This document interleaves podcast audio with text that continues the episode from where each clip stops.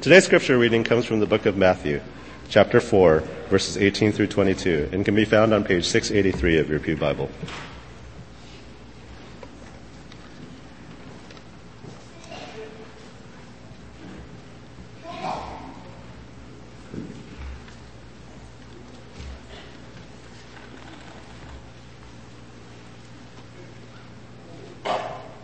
Matthew chapter 4, verses 18 through 22.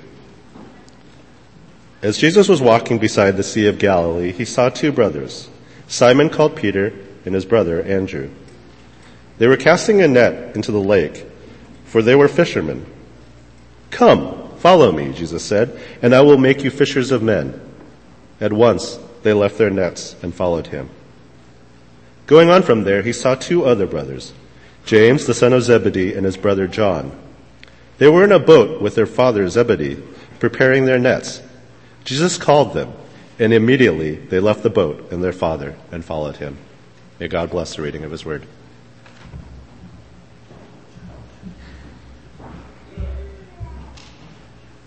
Morning. you pray with me. Father God, I, I thank you for your word. I thank you for your daily bread, which you know, feeds us, which nourishes us, Lord. And I pray, you know, this morning that you would come and meet us where we're at, that you would come and meet us here. Lord, I pray that your truths in this passage today would be revealed to us, that you would illuminate the scripture before us today. That even with a, a simple passage like this, it comes with maybe a, a, difficult message that can be hard to swallow. And, and, Lord, I pray that you would speak to our hearts uh, this morning. In Jesus' name, amen. Follow me. Follow me. Now, two words, simple words, a somewhat insignificant phrase in our culture today. What do you think of when you hear the words follow me. And besides our passage for today. And do you think, you know, follow me on Twitter? I mean, we use it that way, right? Or, or follow me on Instagram. And when you follow someone on Twitter, it doesn't take much, right? All it takes is one click, and now you're, you're following Obama on Twitter, you're following Tim Keller, or, or you turn on the radio now, and now you're, you're listening and, and following the NPR news. And following in this regard usually means following at a distance. It doesn't take much, doesn't cost much. When we follow, we usually observe from afar. For some of us, we have certain uses of the phrase, follow me. And today we're going to see how Jesus uses this phrase, follow me. More importantly, we're going to see how the disciples respond to the call to follow him. You know, one commentator put it this way, and I, and I tend to agree with him, in that we're going to see when Jesus calls us to follow him, it's no excuse for delay or disobedience. In fact, when Jesus calls you to follow him, don't make excuses. Make disciples. Turn with me to Matthew 4, 18 to 22.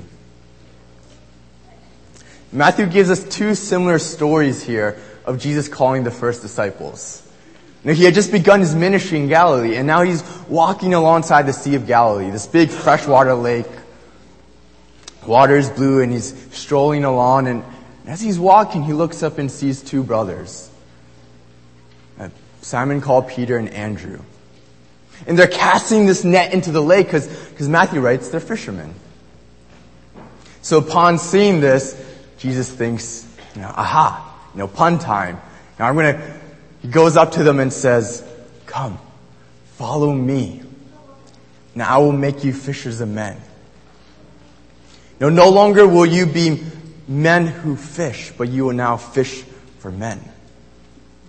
He continues on from there. And as he's walking, he sees James and John, son of Zebedee. And they're in their boat with their father and they're preparing their nets because they're fishermen too. And he says the same thing to them. Come, follow me, and I will make you fishers of men. What kind of following did Jesus have in mind here? What did, what did Jesus mean when he said, follow me? I think it's obvious that, you know, he's probably not talking about following him in the same way that we click a button and, and follow someone on Twitter. Probably not talking about the same way that, you know, we follow him uh, and we just have to listen and read up on his teachings and, and that's it. Very passive. In fact, when he says follow me, he literally means, you know, come behind me. Walk behind me. And Peter and Andrew, James and John, they're called not only to adhere to his teachings, yes, but to adhere to his person. And they're to imitate him and, and his ministry. Perhaps we can understand this in modern terms of, of how he uses the phrase follow me. For example, if I, if I don't know how to get to, let's say, CVCGB, but my, my friend does, what is he or she going to say to me? Follow me. In other words, follow behind me, drive behind me. So when he drives, I drive. When he puts on that right turn signal to switch lanes, I put on that right turn signal to switch lanes. When he stops, I stop. Following in this regard is, is a lot like imitation.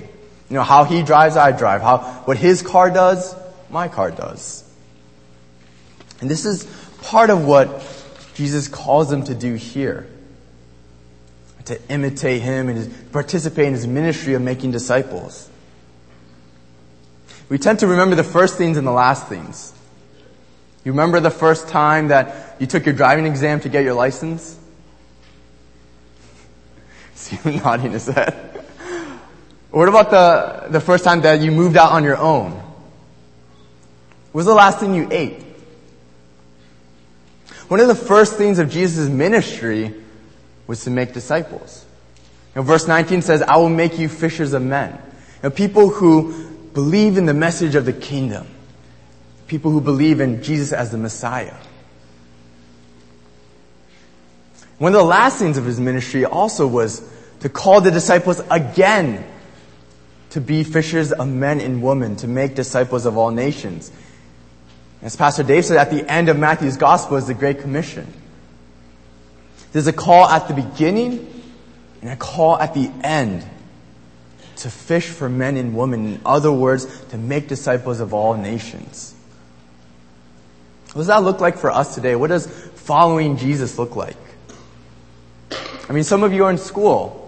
When you go to your cafeteria to eat lunch with your friends or, or your coworkers at work, do you pray for your food? It's a very simple thing. And if so, like, how do you pray? And do you close your eyes and bow your head and, and put your hands like this and it's pretty evident that you're praying and people around you know you're praying? Or, or do you kind of do that thing where you're driving and you can't close your eyes, so you, you kind of keep your eyes wide open, you just say a quick prayer in your head?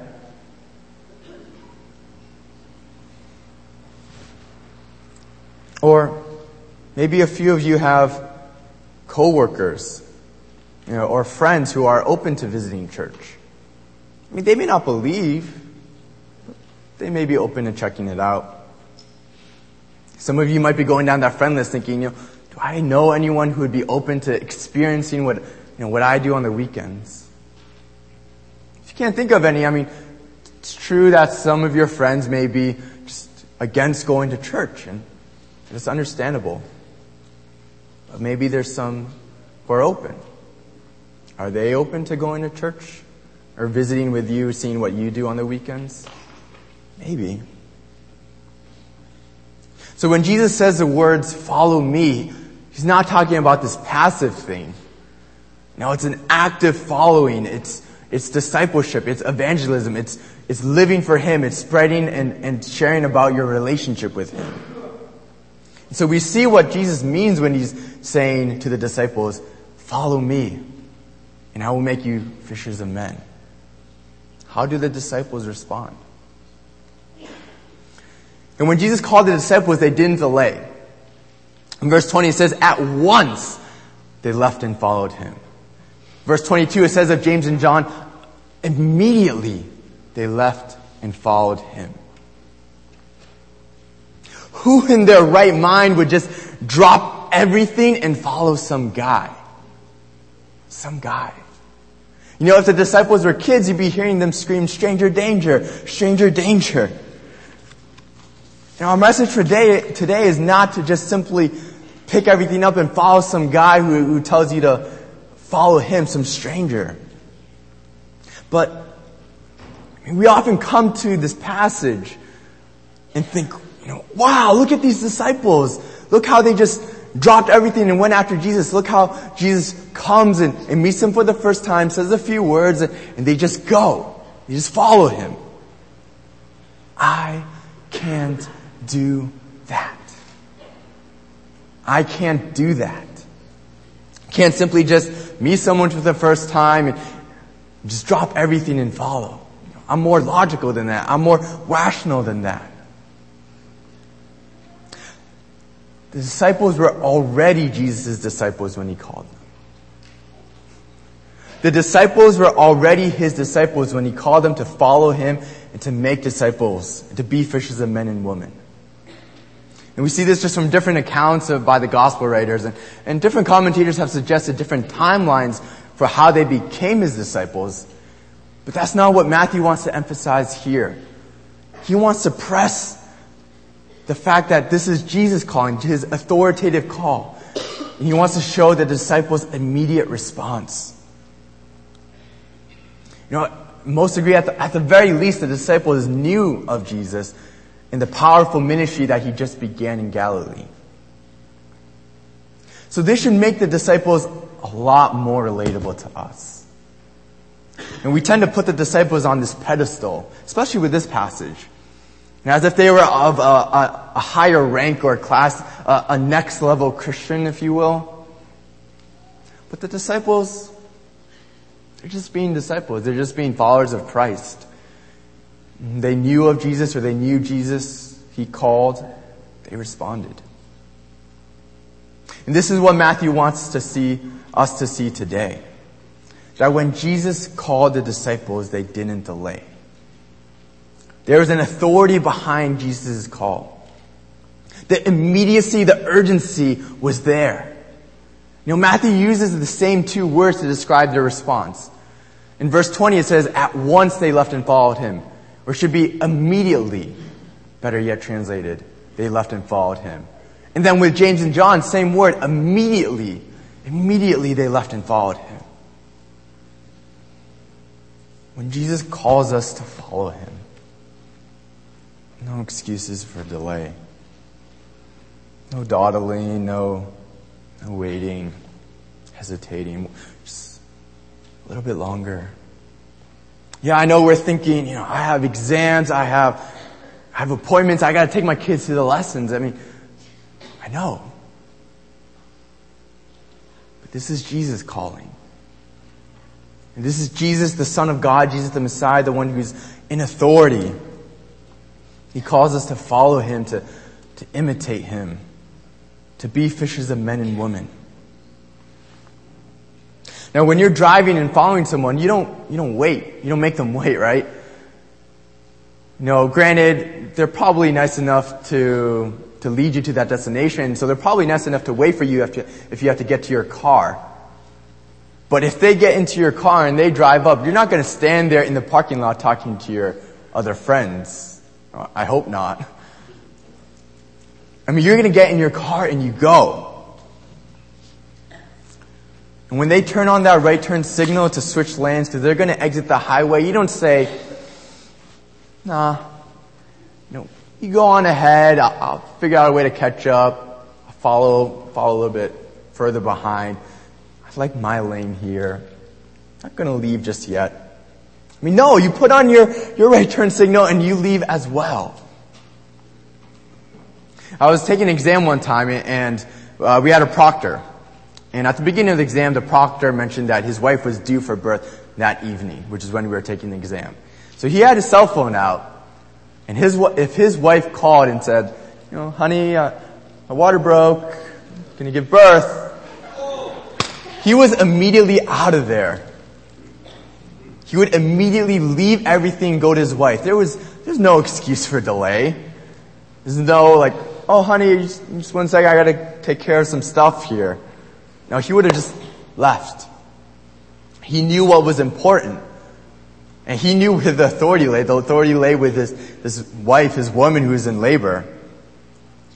Some of you might recall that feeling of, of immediacy and urgency when some of you went through your first pregnancy. Maybe with a second and third child, you, you're thinking, you know, I've been through this before. We've been through this. It's, it'll be a few hours before the delivery actually happens. We've got some time. Turn on the DVR and get some snacks. But, but maybe, maybe with the first pregnancy, with the first child, I mean, you felt what my Proctor felt. That sense of immediacy, that sense of urgency, that sense of, you know, I, oh, I got the call. I gotta go. Jesus calls us to follow Him, no excuses for delay. Now that we're following Jesus, do you delay? Do you wait? Do you hesitate? If your friends or coworkers see you praying at, at school or, or at work and, and they say, Oh, are you a Christian? How do you respond to that? Do you say, Yes? And if you say yes, that's great. What more do you say? Yes, I'm a Christian. My faith is really important to me. Yes, I'm a Christian. You know, my relationship with Christ has really impacted my life for the better. Yes, I'm a Christian. Oh, you know, why do you ask? Maybe Jesus is calling you to follow in, in other ways. Maybe the Holy Spirit is prompting you to invite that friend over for dinner, that family over for dinner. Maybe you're feeling this sense that you should go and talk to your friend at school or your, or your coworker who's just been going through a difficult time. Maybe God is calling you to bigger and better things and He's saying, don't take that job. Don't accept admission to that school. I know it looks great. It's got a lot of prestige. It's not what I have for you. How do you respond when you're called to follow Jesus? When you're called to live for Him, when you're called to share with others about your relationship with Him. When Jesus called the disciples to follow Him, to imitate Him, to participate in this ministry of, of sharing the good news about the kingdom, they responded immediately. No excuse for delay. When Jesus called the disciples, there's no excuse for disobedience as well. They didn't disobey. They left their work and their family. And in verse 20 says, at once they left their nets and followed him. A few verses later it says of James and John, at once they left their boat and their father and followed him. The disciples left their livelihood. They left their source of income. I mean, they weren't rich by any means, but they weren't poor either. You know, fishing was a second economic staple of that region. I mean, they lived by the Sea of Galilee, so it kind of makes sense. They gave it up. And they had enough to purchase boats. In the Gospel of Mark, we read that James and John not only left their father, but they left hired servants. And then later in, in Matthew, Peter says to Jesus, See, we have left everything and followed you. Seems to imply that they gave up a lot. This work was their source of income, it was their source of living. They had no problem giving it up, at least at that moment. You know, we, I want to make it clear that, you know, there's other parts of scripture that seem to suggest, you know, they didn't completely just ditch their jobs. I mean, they were still fishermen. So we don't want to equate being a disciple of Jesus means that everyone in this congregation needs to go out and quit their job right now. I'm not saying that. But when Jesus called them, they dropped their nets and left their boat. The disciples also surrendered their family. James and John were with their father. When Jesus called, they, they answered and left him. Kind of cruel, but we should note that James and John didn't leave their father Zebedee alone. He did have hired servants. I think he would have been okay. And this isn't to say that, that family isn't important. The Bible doesn't say that. Again, there are other parts of scripture that seem to suggest they didn't ditch their family and then never see them again. They probably saw them from time to time. So again, we don't want to equate following Jesus with leaving your family, and ditching your family. It's not always the case.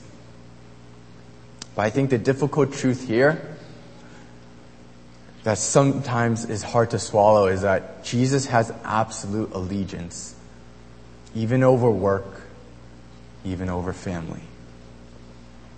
When Jesus calls us to follow him, there's no, no excuses for disobedience. I know it's tough to accept. Now, as followers of Jesus Christ, we're called to do certain things. We're called to follow him and to, to participate in this ministry of making disciples and spreading the good news. And oftentimes it's easy to disobey that calling. I find it interesting that Matthew gives us two very common excuses that even we today use to disobey that calling. Work, family. What does it mean to surrender our security? What does it mean to surrender our work and our family? What does it mean to say that Jesus Christ has absolute allegiance, even over work, even over family? For some of us, it may mean leaving your job to do ministry. It may mean traveling halfway across the world to begin a new job a new ministry, using a language that you don't, you don't really understand, living in a culture where you don't really understand as well either. For others, you could be in an ethical dilemma at work that could potentially ruin your work relationships. Or even worse, it could cost you your job. Your boss might be asking you to cut corners. You may witness some of your coworkers just talking smack about your colleague who just hasn't been performing up to par recently. And, and what do you do? Do you step in and kind of say stop? Or do you kind of just take a backseat and let's let them do what they're doing?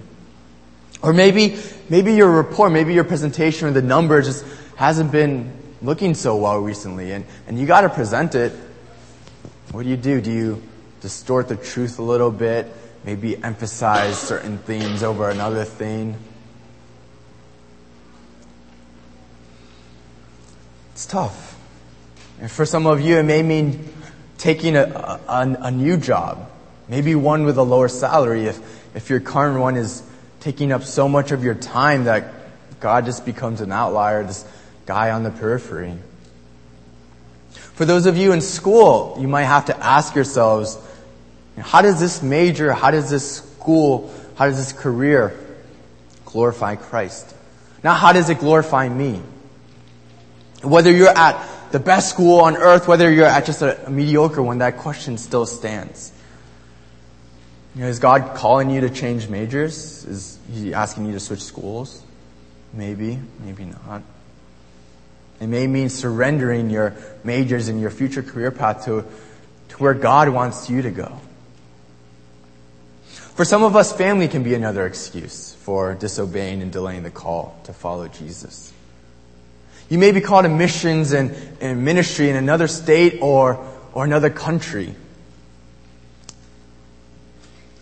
Or you may be called to a new job that is a little further away from home. What about your parents who are getting a little bit older? Or you see this coming down, down the line. You know that your parents are getting older and they need a little bit more care. And what do you do? There's this tension, right? Between you know, God who's called you to do this thing, to, to take this new job because He has big plans for you, or, or to go halfway across the world to begin a new ministry, or to go into the missions field. But at the same time, you know that God puts value on family and He's, and your, your parents or your family members need care. It's tough. This call to follow Jesus. Maybe God is asking you to follow Him and to do what you can for your family or your parents and to trust Him to do the rest. Perhaps. Some of us have parents who unfortunately don't understand or aren't believers. They don't understand our faith, our relationship with Christ. They may say, why do you spend so much time at church? Why do you spend so much time at these youth events or these church events? or these so-called Bible studies when you could be studying harder, working on those apps, getting to a better college, getting a better job, getting a pr- promotion. Know, if you had spent all that time with this Christian, Christianity thing and devoted it to your work life, your career life, your academic life, you could have been so much further along in life. You could have had a higher salary. You could have been, you know, a director or senior manager or senior engineer instead of just an average employee or an average student. They may want certain things for you. So does God. He wants you to follow Him. He wants you to be His disciple. It's going to clash with some of the, the values and aspirations of this world. Yeah, Abraham Kuyper, the, the Dutch theologian, politician, said it really precise when he said this. There is not a square inch in the whole domain of our human existence over which Christ, who is sovereign over all, does not cry, mine. Let me say that again. There is not a square inch in the whole domain of our human existence over which Christ, who is sovereign over all, does not cry, mine. And that includes each and every one of you. Because of this, when Jesus calls you to follow him, don't make excuses. Make disciples. No, this isn't an easy call. Bible never says it was, or never says it will be. But the fact that we're following Jesus Christ the Messiah, the fact that we're going to be fishers of men, I mean, this is worth it. Being a follower of Jesus is not an easy call. It's not. You know, I'm trying myself. It's not easy. I mean, what does it look like in my life? You know, some of you know I, am in seminary now. And I, I got the call to at least follow him in this, this manner. And some of you know that I, I didn't want to go. My plan was to work until I was 30, you know, have my 401k, not, not completely set, but at least have money in it, unlike now, and then have a family, maybe a kid, and this is all very unrealistic thinking, and then go to seminary.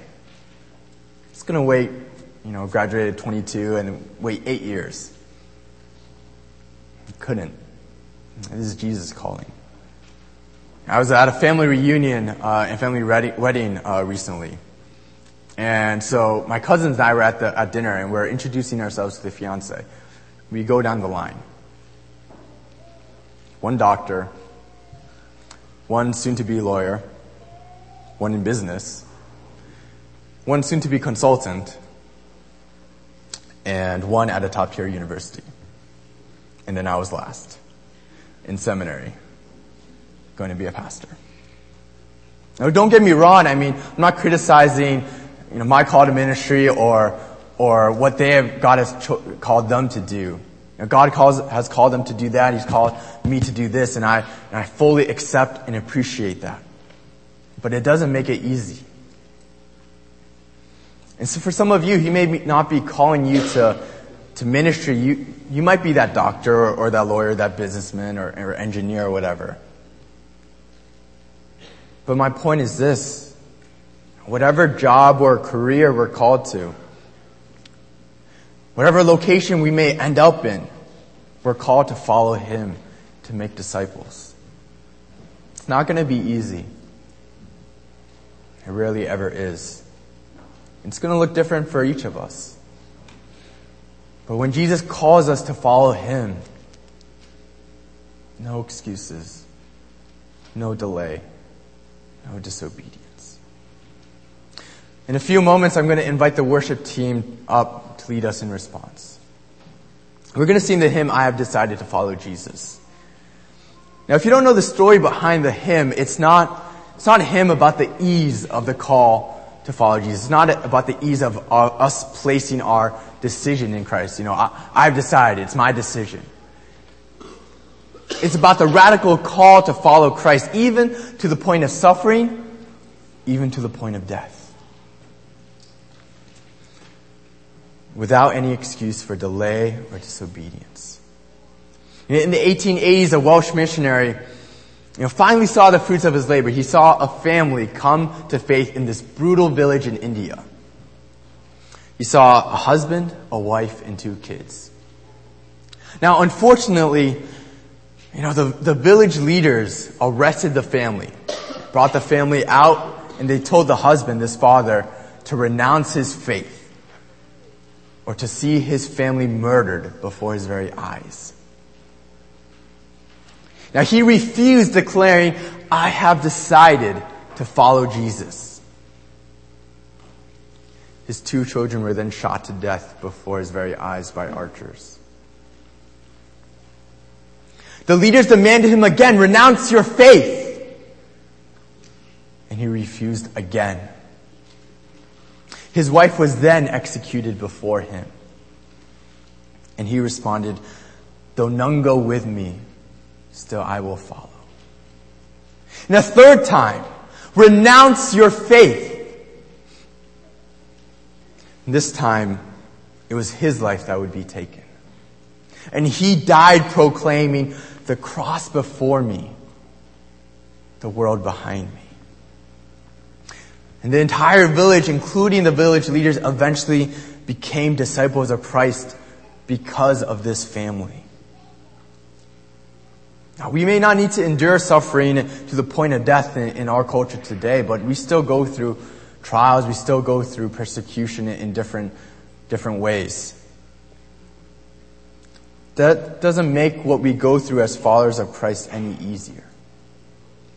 Nor does it make what we go through, or does it make our call any less true.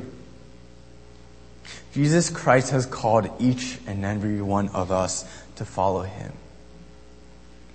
He has called us to make disciples of all nations, to be fishers of men and women, to follow Him, to live a life for Him.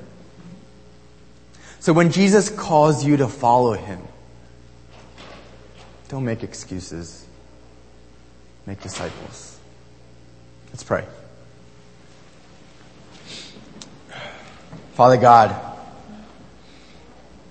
this is a difficult call. This is you know, a great cost to follow you. But that we know that you paid an even greater cost with your life on that cross so that we may attain salvation, so that we may have this relationship with you. So we know that following you is worth it. Some of us are going through difficult times. Some of us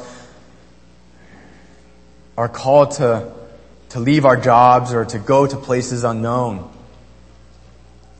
some of us are, are called just to share about you with those around us. You know, it can be tough. There's a lot of barriers to overcome, but you have overcome the greatest barrier.